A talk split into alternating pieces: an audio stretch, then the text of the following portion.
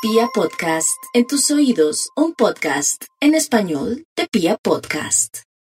Los cánceres están ante un escenario congruente con su naturaleza simplemente porque es el signo del hogar y de la familia.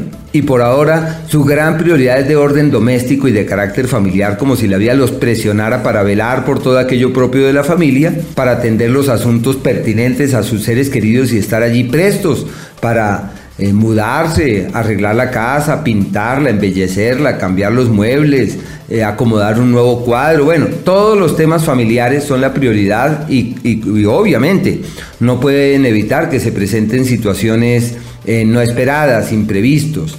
Hay que aprovechar este periodo para reforzar los lazos con las personas que se ama y encontrar en la palabra y en la comunicación nuevos cauces de conexión y de sintonía en el amor siempre tienen la puerta abierta y por ahora están perfectos para resolver de una vez por todas sus diferencias y llegar a acuerdos que puedan tener una particular trascendencia. También es una temporada favorable para la piel y la sensualidad, ya que Venus avanza por ese sector.